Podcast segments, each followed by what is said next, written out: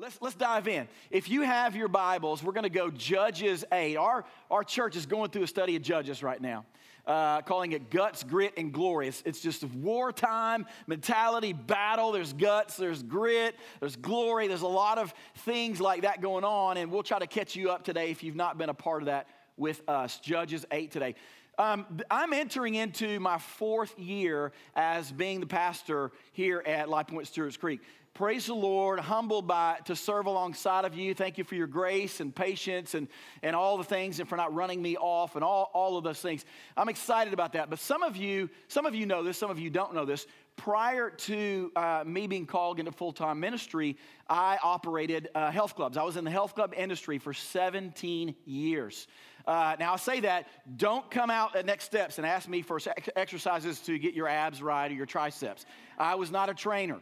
I, uh, I was on the operational side, the management side of health clubs. But one of the things that I saw um, in my 17 years, so many people who came in, uh, signed up, fired up to change their, their lives and their bodies, uh, only to quickly fade out towards the end. I mean, they came in early, right? They're fired up to change their life. And this is probably a lot of us in the room, to be honest with you, me, myself included. We come in, we're all pumped up, change life. You come in, you start coming in, working out, you're disciplined your first week. You come in, once you get past the crippling soreness, right, uh, you start to feel good. You're coming every day, you start to feel muscles that, that actually you didn't feel there before. Hey, I got something going on here, right? You start walking around the, the health club and you start looking yourself in the mirror when you did avoid the mirror. Uh, you start to feel a little more comfortable about yourself. So, what you do is you go shopping. Right? You shed all the loose clothes and you go buy all yoga pants, spandex, and tight tees. You know what I'm talking about? I'm feeling really good and things are happening, but something happens along the way something happens. Uh, distractions start to press in. Life starts to press in. You lose focus. You drift. You go missing from the health club, and the, the, the, the health club operator, the owner, whatever, puts an Amber Alert out for you. They can't find you anywhere. You're gone. Uh, you go. You started out strong, but you didn't finish strong at the halfway mark, right? So this is a this is a, a, truth for all of us. We've all done that. We've all started things strong, and we've not finished them strong. Uh, I put a, a, a, a social media post uh, this week here, trying to get a little sermon illustration help from you guys. Things you start strong and you don't finish strong. There was no shortage of answers. Thank you for doing that. Uh, some of those uh, things included, because this is all of us, right? From exercise, diets, fidget spinners, flossing, mullets, marriages, titans, to paying attention to my sermons. All right? I know I hit those a lot. Uh, these are things you might start really strong, uh, but you don't finish strong. Uh, and the reality of that, as we segue into the sermon, is this is a truth and this is a reality for our spiritual lives as well. So many people, they come out of the gate, they get saved, they come to Jesus Christ, saving faith. They come and they run out of that grave right? But then soon after that, it begins to turn into a stroll or a crawl or even an eventual halt. People are getting baptized, they're excited, life change, only to fade away, to disappear, start strong, to not finish it well. Others we called uh, back earlier in the year to family worship to read, pray, and sing in your homes, to be little, little churches at your house, to begin to pastor your families and not have the church do it for you. And a lot of you came out of the gate strong, and it faded quickly. Some of you came through our sacred gathering with just some, a purpose, a renewed purpose, a spiritual vitalization, and then you faded. Some of you went to camp and you experienced a spiritual high. And if we are not careful, and if we're not do not learn from Gideon, we will fade into the spiritual abyss and we will disappear. And that is what happens today to our man Gideon. Now, if you've been walking through our study uh, today, Here's what, here's what Gideon's story is really quickly. God chose him, set him apart to deliver uh, the Israelites from the, from the Midian, Midianites. He, he, they, they're the enemies, and he's chosen him. He goes and finds Gideon hunkered down in a hole. He's not a courageous man at all. And Jesus Christ actually says, Hey, Gideon, you are courageous.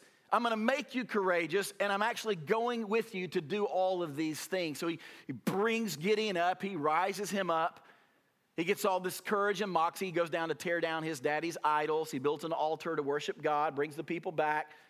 God says, okay, now I want you to lead 300 men, like farmers, not Spartans, against 135,000 Midianites in a battle.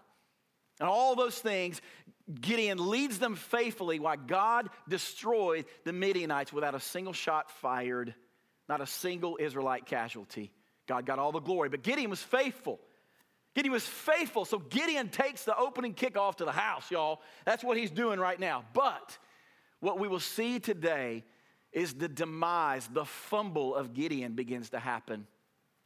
He begins to come prideful, arrogant, harsh, withholds forgiveness, pouring out judgment upon his enemies. He actually leads the people back to idolatry, if you can believe that. And in the process, he ruins his kids, his grandchildren, all generations after him, including the next three generations of judges. Destruction, all because of one single man.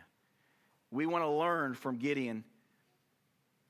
We want to learn to finish strong, unlike Gideon, right? That's our bottom line today. We hope you encourage you all to finish strong, that we would learn from Gideon. And it's so easy for us to look at that story and be like, Gideon, how could you do that?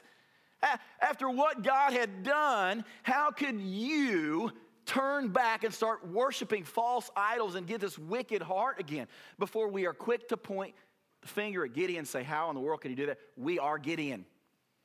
We all have displayed at times of our life, if not today, the characteristics that we'll see in Gideon today. We need to learn from Gideon. We need to learn from these things so that we may be able to evaluate and examine our own hearts to see where we're like him and then hopefully repent of these things and avoid the destruction we'll see in this man today. And then ultimately, what we'll do at the very end, we'll see why we never put our hope in any mortal man on this earth to be our hero. We won't. They're all failures. Every man in the Bible, aside from Jesus Christ, will fail. Everyone. Noah was a drunk. Abraham was a liar, had a child out of wedlock. Moses, a murderer. David, adulterer, Samson, womanizer. Solomon knew everything but God.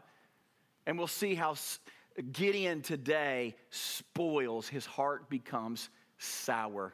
All right, so let me pray. And then let me, let me tell you real quickly the text that we're in today, listen, it's not feel good. You're going to see a lot of death, destruction, gore, demise of Gideon. So this is not this feel good. I'm just telling you, it's not me. I'm just reading the text. All right. So let me pray and then uh, we'll open up God's word. Thank you, Lord, for today, for assembling a lot of people in the room for your purpose. There's a reason we're all here that is deeper beyond what maybe seems from the outside. Father, I believe through these double doors today, people have walked in and there are some disturbed people. There are people facing adversity in their life today. And uh, Father, I pray that you comfort them in their adversity, that you show them that there is a perfect king, a perfect judge, a perfect God man. His name is Jesus Christ, to put all their hope and trust in. And Father, I pray also for the ones who came in this room very comfortable today. They are walking in prosperity, or what seems to be prosperity. Their life is good. They really have no need for Jesus and church and all these things. I pray that you disturb them today. I pray that you disturb something in their hearts and their souls and their guts until they see that they need a Savior. Thank you for Jesus Christ, who is that Savior, who is that King, who is the last judge. We place all of our hope in Him in Jesus' name. Amen. All right, so let's go. Uh, when we left this story off last week, Gideon is on this high. I mean, he's the man. Uh, they just defeated. Uh, now, what did happen in the story, though, is they killed 120,000 of the Midianites, died. 15,000 are now on the run. Like the, so Gideon's chasing the 15,000 down because he's going to finish them off, and he begins to call in reinforcements in chapter 7.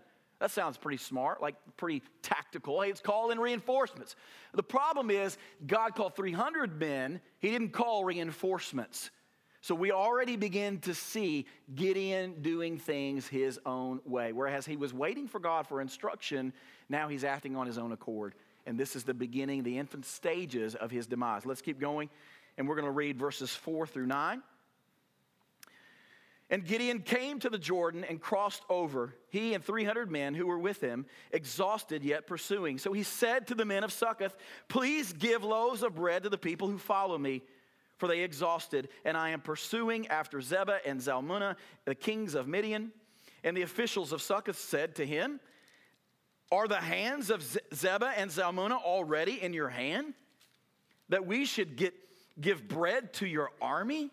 So Gideon said, Well, then, when the Lord has given Zebah and Zalmunna into my hand, I will flail your flesh with the thorns of the wilderness and with briars. And from there he went up to Penuel, and he spoke to them in the same way. And the men of Penuel answered him as the men of Succoth had answered.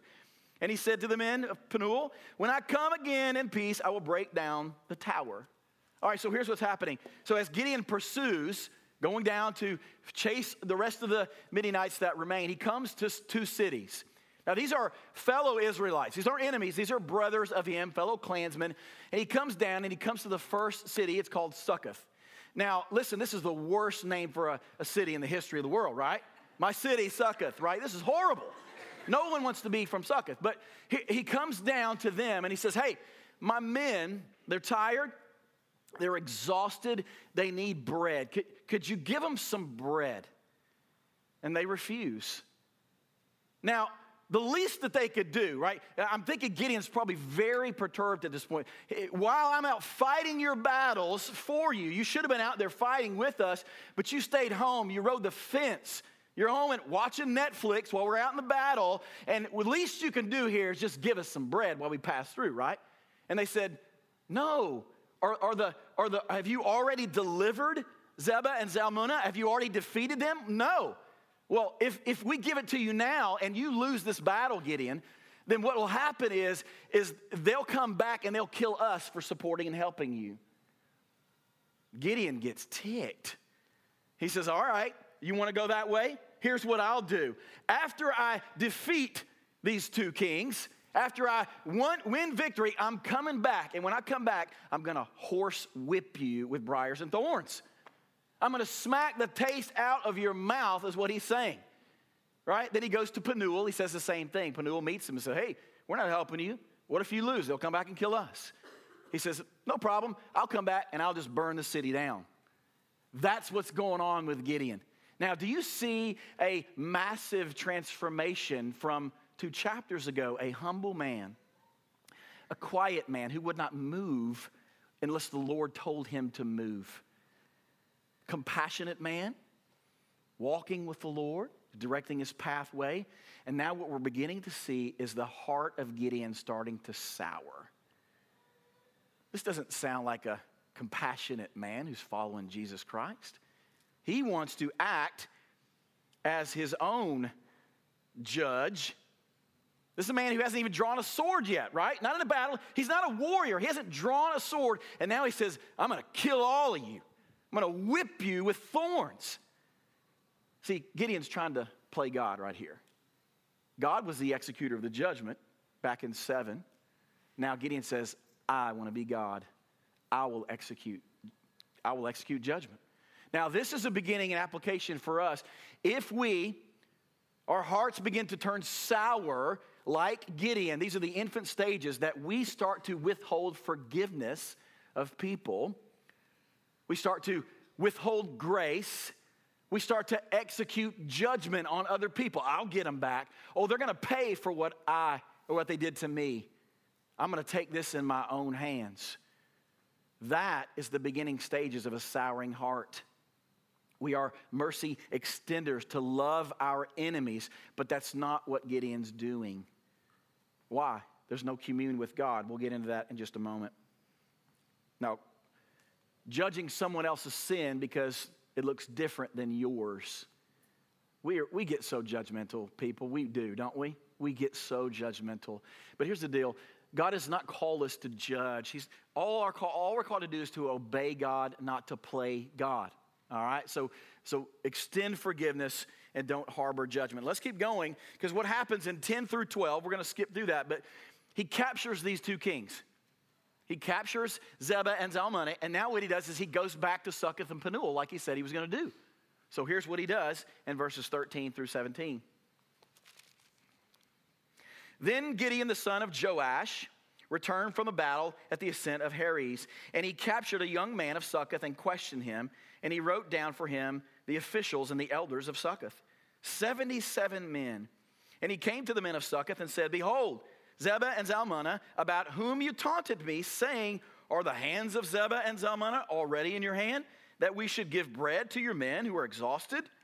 And he took the elders of the city, and he took thorns of the wilderness and briars, and with them taught the men of Succoth a lesson. That's awesome, right? And he broke down the tower of Penuel, and he killed the men of the city. So he does what he said he's going to do. Everybody, or who's seen, seen Braveheart in this room? Probably everybody. The rest of you just didn't want to raise your hands. But here's the deal. Uh, Braveheart. So Braveheart's awesome. This is a little bit like Braveheart. Remember when William Wallace he tried to rally the fellow clansmen to join him in the fight against England in Longshanks, and he goes around and they're like, "Hey, we're not supporting this." If we get involved and you lose this, William Wallace and Longshanks is going to come back and he's going to kill us.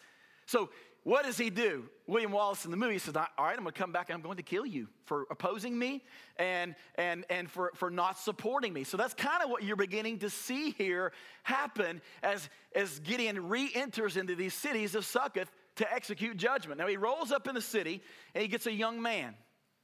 He gets a young man in the city, says, Hey, hey, son, come here real quick. Here's what I need you to do. I need you to go into the city, and I want you to get a list of the elders of the church in there. I want you to go get a list of all the elders and write their names down and come back out, and I'm getting ready to kick tail. And he whips them with, like I said, a horse whip of briars and thorns. Now, this is where you get the phrase uh, taking names and kicking tail, all right? Uh, that's a joke, y'all. Y'all can laugh at that. It's not really where it came from. But that's what's going on here. So, in this, uh, by the time he gets to uh, Penuel, he, he got so mad that he just wipes them all out. He just kills them, kills them all. This is a man who his heart continues to sour. He's executing vengeance. These are his fellow Israelites, y'all. This, this is not the enemies now. He's turned on his own brothers and he's pouring out judgment. Now, to a certain extent, I get why there was frustration with Gideon. These are supposed to be his fellow brothers in Christ. They're supposed to be fighting in the battle, and instead of fighting, they were very neutral. They were very lukewarm. And doesn't Jesus say, I vomit out lukewarm Christians? I'd rather you just be hot or cold. Don't be neutral. So I get, I understand why Gideon is frustrated, but at no point did God call him to execute judgment on any of these kings. No people in the cities, but he is taking it by the reins. He is playing God. And there is this taste of victory that Gideon has sipped on, and now he has a taste for glory. His heart is changing. He used to consider success to him was Jesus, I'm not going anywhere without you. Jesus, if, if, if, if you're not with me, then this doesn't matter. Jesus, I'm doing whatever you tell me to do. And now his success is measured in I do what I want to do. I'll go where I want to go. I'll fight this own battle myself and I'll claim the victory for myself. Noticeably absent from all of chapter 8 is the Lord. Do not miss that. Gideon is not consulting God in anything. He's not calling and crying out to him. He's acting in his own power and his own authority. He has been infected with the sin of pride. Pride is the carbon monoxide of sin. It's silent, but it's deadly, and it's eating Gideon alive. Let's keep going in the text in 18 through 21. Then he said to Zebah and Zalmunna, where are the men whom you killed at Tabor? They answered, As you are, so were they. Every one of them resembled the son of a king. And he said, They were my brothers, the sons of my mother. As the Lord lives, if you had saved them alive, I would not kill you. So he said to Jether, his firstborn, Rise and kill them. But the young man did not draw his sword, for he was afraid because he was still a young man. Then Zebah and Zalmunna said, Rise yourself and fall upon us, for as the man is, so is his strength. And Gideon arose and killed Zebah and Zalmunna, and he took the crescent ornaments that were on the necks of their camels. So he rolls up to these kings and he sees them. He asks the kings, he says, Where's the men you killed in Tabor? And these kings said, Well, they, look, they looked a lot like you. Right? They were kings. They, they looked just like you, in fact, Gideon. Gideon's like, Yeah, I know they were my brothers. They were my mother's sons, and you killed them all. And now you're going to die for what you did. And he's executing once again judgment. But he doesn't just want to make them pay, he wants to humiliate them for wronging him now. So what does he do? He recruits his youngest son. He says, You're going to, it's so bad, I'm not going to kill you. I'm going to get my young son to go kill you. Young son, he's like, I'm too scared. I'm just a young man. He, he's too afraid. He doesn't do it. So then they mock him. Gideon, you so strong, man. Why don't you do it yourself? Why do you need your son to do it? Gideon obliges. He accepts the invitation and kills Zebah and Zalmunna on the spot. This continuation is crazy. He hired his son as an assassin, a murderer seeking vengeance for those who have wronged him. This is not the Gideon we saw in chapter 7. Violence. He started strong, but he is failing, and he's failing fast. Verse 22 through 28. Then the men of Israel said to Gideon, Rule over us, you and your son and your grandson also, for you have saved us from the hand of Midian. And Gideon said to them, I will not rule over you, and my son will not rule over you. The Lord will rule over you. Sounds cool so far, but hang tight. And Gideon said to them, Let me make a request of every one of you gave me the earrings of your spoil, for they had golden earrings because they were Ishmaelites. And they answered, We will willingly give them. And they spread a cloak, and every man threw it in the earrings of his spoil.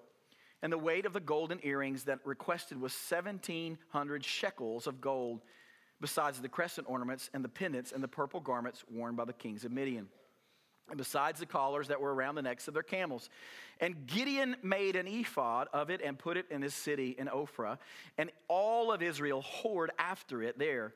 And it became a snare to Gideon and to his family. So Midian was subdued before the people of Israel, and they raised their heads no more. And the land had rest 40 years in the days of Gideon. Gideon was a national hero.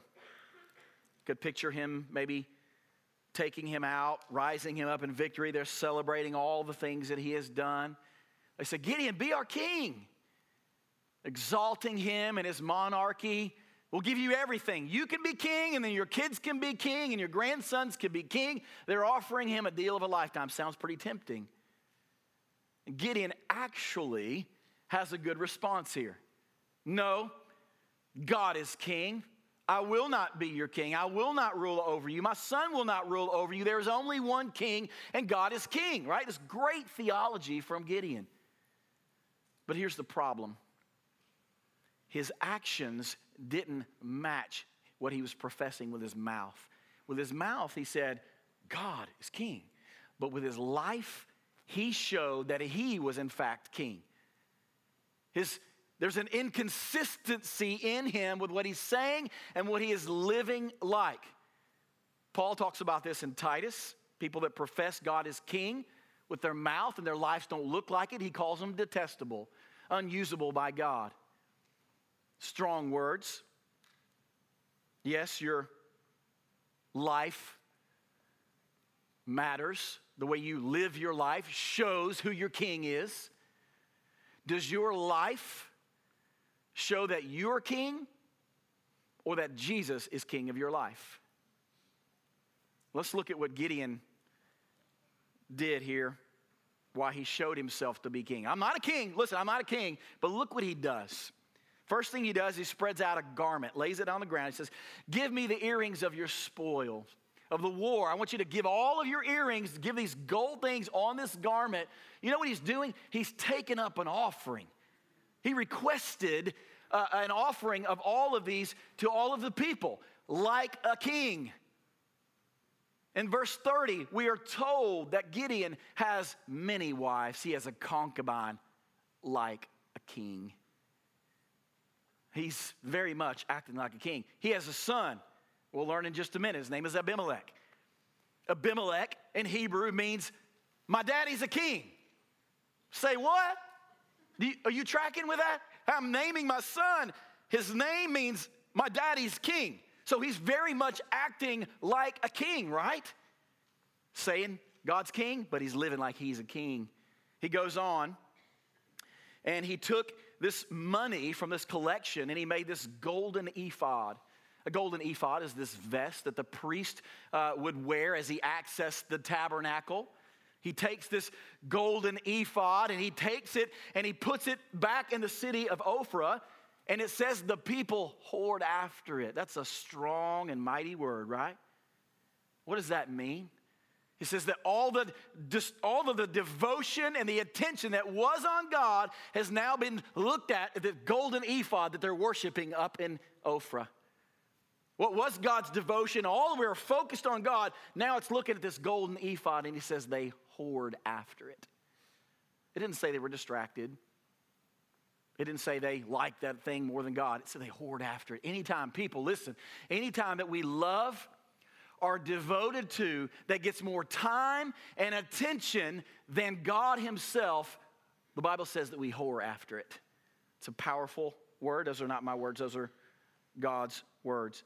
Now, what he's doing here, theologians debate what he's doing with this ephod. Some theologians would say that he's simply uh, saying that he's going to act as a priest to go between by wearing the vest, while others say this is similar uh, to what Aaron did at the bottom of Mount Sinai when he made the golden calf, right? Hey, we need something to worship.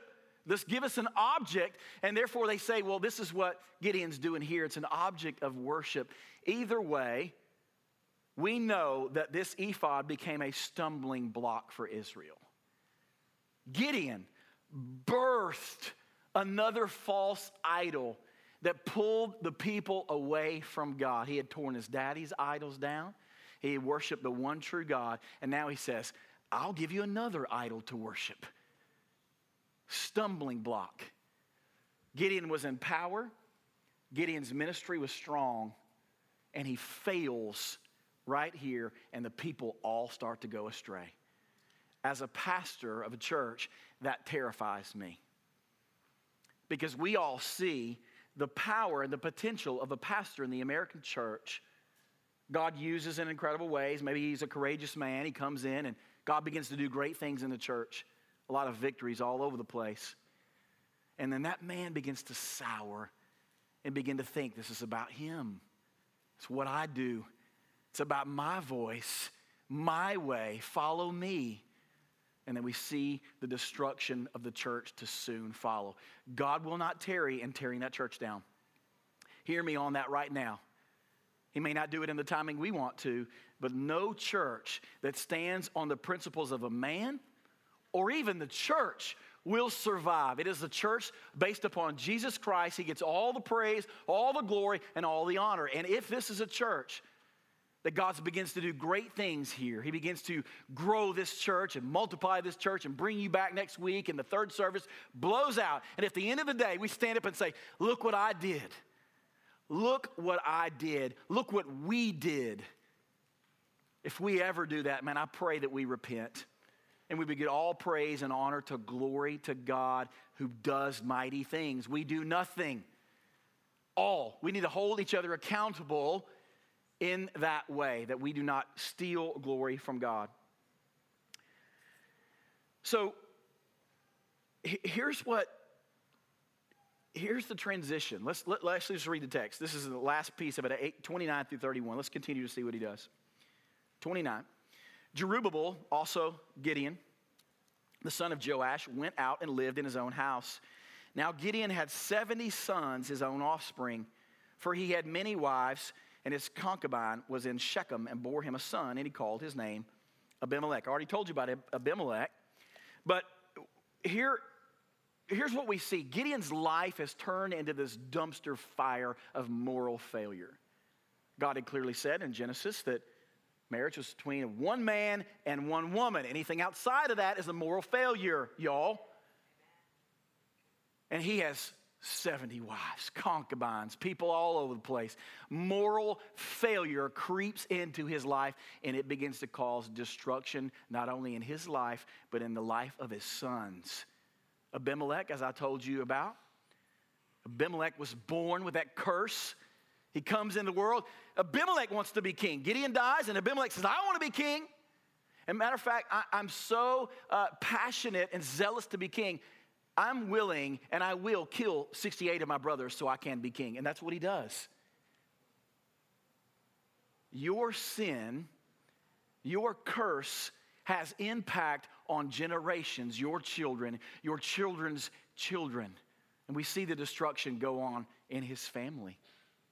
We, as parents today and grandparents, have the ability to bless our children and grandchildren, or we can curse them.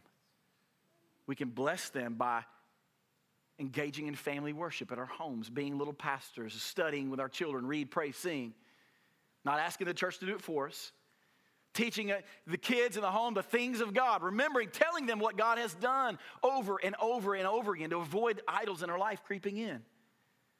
Blessings for generations. Listen, if you do family worship at home, the Lord will bless it. I promise you, He will. He's doing it in so many families in this church. But when you fail to do these things, when you do not step into the places where God has called you to do, you are in fact cursing your children and cursing their children. And listen, here's the point God doesn't curse your children and children's children, you do by your own sin. We have an incredible opportunity to bless our children and learn from Gideon. So let's let me let me let me close with application. Okay? Let me, there's a lot of things we walked through. There was some application through, but let me, um, let me take this to finishing strong. I don't want you to fade. I don't want you to do what Gideon did. I don't want you to be a Gideon. I want you to finish strong because as i said there's so many of us in this place where we get saved and get baptized and some of you get baptized today you get saved at camp and you're trying to do family worship at your home and all these things i do not want you to fade I want you to finish strong. So let's look at some things that we learned from Gideon of what he did so we can avoid the same pitfalls. The first one is this in order to finish strong, you got to commit to commune with God through his word and prayer. Now, that's not some blown away statement like you just heard a pastor say, hey, read your Bible and pray, right? I'm not that good. You've heard that tons of times. But here's what's profound noticeably absent, as I told you early, that in chapter 8, God is not present. Gideon is not communing with God at all. There is no, God help me. Tell me where to go. God, give me this. God, give me that. I want to follow you. Go with me. There's nothing at all happening. There is no commune with God as his life begins to go downward. He's not talking to God. This is a profound thing, as I said, that finishing strong means you've got to commune by reading the Bible. Read the Bible. All right, so let me show you a little quick, quick thing how we finish. We start strong, we don't finish strong. Uh, how many in you show hands? Help me out here. Don't, don't go cold. How many of you read Genesis? Okay, Exodus, Numbers, Leviticus. All right, you guys get the point. We start strong, don't we? Start with a bang. Get into Numbers and Leviticus, we start to fade. So, how do we do that? How do we avoid the pitfalls of Gideon and begin to study our Bibles? Let, let me tell you why. Number one, why Gideon was good at doing this. Why was he so good at calling out to God and praying to God and having this commune with Him early on? Because he faced adversity. He was in a storm. He wasn't in comfort. He was in adversity. His prayer life and his Bible reading was not a discipline, it was desperation. Discipline's a good thing. desperation is better. So the prayer is not, hey, everybody, let's get more disciplined at reading our Bible and praying. What it should be is God give us desperation for prayer and for reading. Like breathing, right? Aren't we desperate to breathe? We don't breathe, we, we die, right? It's a, it's a desperation to breathe. Like no one has to call their friend and say, hey man, how you, are you breathing today? I want to hold you accountable in your breathing. Are you doing really good there? Like no one has to do that. It is a desperation for us, and it should be a desperation to read our Bible and to pray unto God. Reading our Bible. Uh, let's do some practical application here. Listen, uh, redeem the commute on the way to work in the morning. You have a lot of selections on your dial, a lot of things you can listen to, or you can redeem your commute and listen to the Word of God being talked over you. That's how the Old Testament saints learned the Bible, by the way. It was taught to them, it was spoken to them. Redeem the commute. Get home, get your Bible out. Get your Bible out. You know, this thing that flops and it's holding your hand, and put the phone down, put it in another room. I get try to study the Bible with my phone, I'm getting text alerts just like you. Distractions all are coming in there, knocking my thoughts every bit way sideways possible. Sit the phone down. Go study the Word of God. Get a pen out. Write things down. Study the Bible. Not only study the Bible, but I'm going to I'm going to encourage you to study theology. Theology. Somewhere along the line, the word theology or studying theology became this idea that you became cold and crusty and unloving, intellectual. That's just the people who study theology. That could not be further from the truth. You know, the word theology means studying God. If you want to love God more, you have to study God. You can't love what you don't know. Our love of God, our worship to God, our commitment to God is tied to how much we study Him, right? We study sermons, we study the deep things of God, not the surface level things. It's not reserved for the pastors and the seminary students, it's for all people, including women. Women, listen, there's nowhere in the Bible that says that you should just stick to pretty books with flowers that tell you that you're beautifully and fearfully made. Study theology. Study the deep things of God if you want to find your identity. Theology is for all people. Second principle that we're going to see. Let me touch on the prayer aspect real quick because I, I hit on the Word of God. Listen, prayer Prayer is a gift from God that He's given you to commune with Him. If you're in Christ Jesus, He's made you a royal priest. You can access Him directly. You don't have to go through a priest, you go right to Him. And we're all praying people. Here's what I mean by that prayer is the intentional conveying of a message to God. Intentional conveying of a message to God. Why is the word intentional important? Because we're all day long sending messages to God, either intentional or unintentional. When I fail to pray, when you fail to pray, we're still sending messages to God all day long. Here's another one, God. You're not important. I don't need you. I can do this on my own. I'll fight my own battles. You're sending a, an unintentional message all day long when you do not pray that you can do this just like Gideon. And a life that is void of reading the scriptures, the word of God, and then praying will eventually turn into destruction. It may not tomorrow, you might be like, well, I've been doing it for a while. It ain't really caught up to me yet. It will. It will catch up to you. Stay strong, finish strong, stay in the Word of God. Number two, commit to being involved in church community. Chapter 7, Gideon is around 300, committed 300. It's thriving. They're speaking into his life, and there's, they're, they're, he's doing community with these 300. They're going together, traveling together. And now what we're beginning to see is Gideon's going rogue. He don't need the church anymore. He's making his own call. I can do this all my own. I'm a lone Christian, and I do not need the church. I don't need its counsel. I don't need anybody speaking into my life. I'll do it my way. Look at Proverbs 18:1.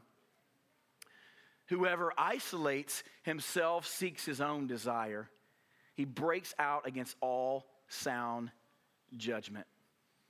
Like Gideon, when you drift away from the church and community, it becomes all about you. No, you don't want anybody speaking into your life, saying hard things. You get offended. I'll do my thing, you do your thing. Leave me alone. I can be a Christian anywhere in the world. I don't have to be a part of the church. That is a lie from the pit of hell. When you come to Jesus, you come to the church. He saved a holy nation, a people for his own possession. We're wired to live and thrive in community with one another. You have to have the church, or you will suffer the f- same fate that we see in Gideon. The last piece here is being faithful in adversity and prosperity. Last one. Being faithful in adversity and prosperity. That's the story we see in Gideon. When he was, when he was weak, when he was busted up, when he was a meek man and facing great adversity in the middle of a battle, 300 verse 135, he thrived in adversity. Depended upon the Lord. Jesus, tell me where to go, tell me what to do. I'm not going without you. In his adversity, Gideon was faithful. Where Gideon failed was in his prosperity. When the victory was won, the battle was won, all of the enemies down, that's where he began to fail. Christians often pass the test of adversity but fail the test of prosperity. And you know what I'm talking about. There's been people just like this, and maybe you at times where people just, in adversity, they're coming to the Lord. I got a cancer diagnosis, a tumor. I don't know what's going on here. My marriage is wrecked up. I don't know what's happened. My kids don't listen to me. I don't have a job. I don't know where my career's going. I don't know where I'm going to live. God, deliver me from this adversity. They lean in. They lean into the Lord. And that's a great place to lean into.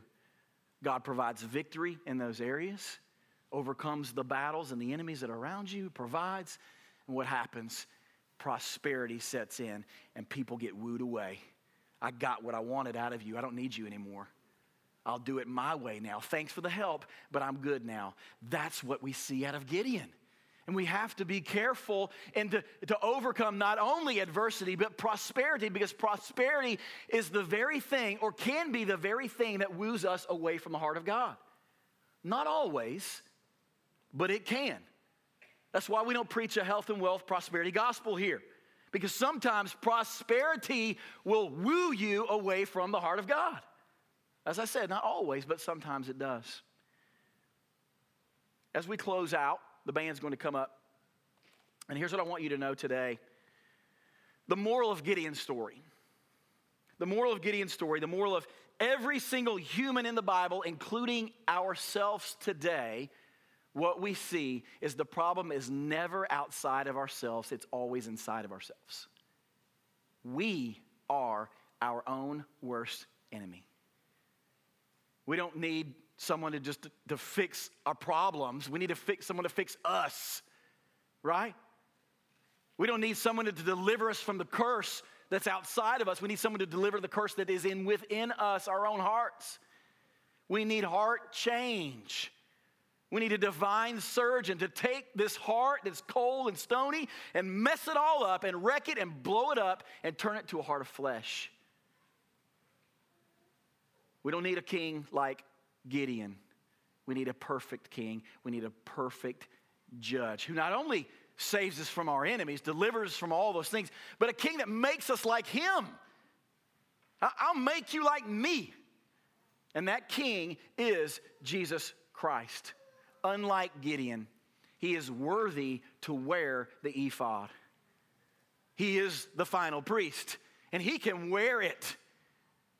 Unlike Gideon, Jesus does not require anything from you to make a robe for himself. Instead, he takes your sin and gives you a robe of righteousness that you gain access to heavenly places. Unlike Gideon, Jesus, when he looks upon his enemies, he does not whip us with briars and thorns and burn us down into the ground. He says, I'll go to the cross for you, I'll die for my enemies and he willingly absorbed the hot wrath of God on the cross. That's the king we need. That's the Savior we need. That's the judge that we need. That's the hope of all mankind. It is all found in Jesus Christ. Paid the sins for every single one of us, past, present, and future. He is your only way to righteousness. You will never stand before a holy God with your own righteousness. You will fail. It is only the righteousness of Jesus Christ will you be saved. And I pray, I pray this morning, our staff prayed this morning that there will be a lot of people in here that do not know Jesus Christ as Lord and Savior. I pray the Lord brought people here today that today you would hear that you cannot put your hope in any man to stand before a holy God, and that only man could be you. You can't even trust yourself. Trusting in Christ and Christ alone is the only way you'll be right with God. It's our only hope. So I pray today that God moves you to that place. If that's a stirring in your heart, a pit in your stomach, an uncomfortability, whatever the case may be, I pray God woos you to Himself and you would lay down your life and give it to Jesus Christ. Let me pray and then we'll continue to worship this morning. Father, thank you so much for ears today. Father, I just pray that you broke through any hard heartedness and, and coldness in us today that says we don't need you. God, save people today. And very clearly we say, do it because you're the only one that can. And God, those that today that they know your son Jesus Christ, would you help them to finish strong, to lean in, lean into communing with you daily, to embracing the church. And Father, for, for being faithful in adversity and in prosperity. Thank you, Jesus. And we pray these things in his name. Amen.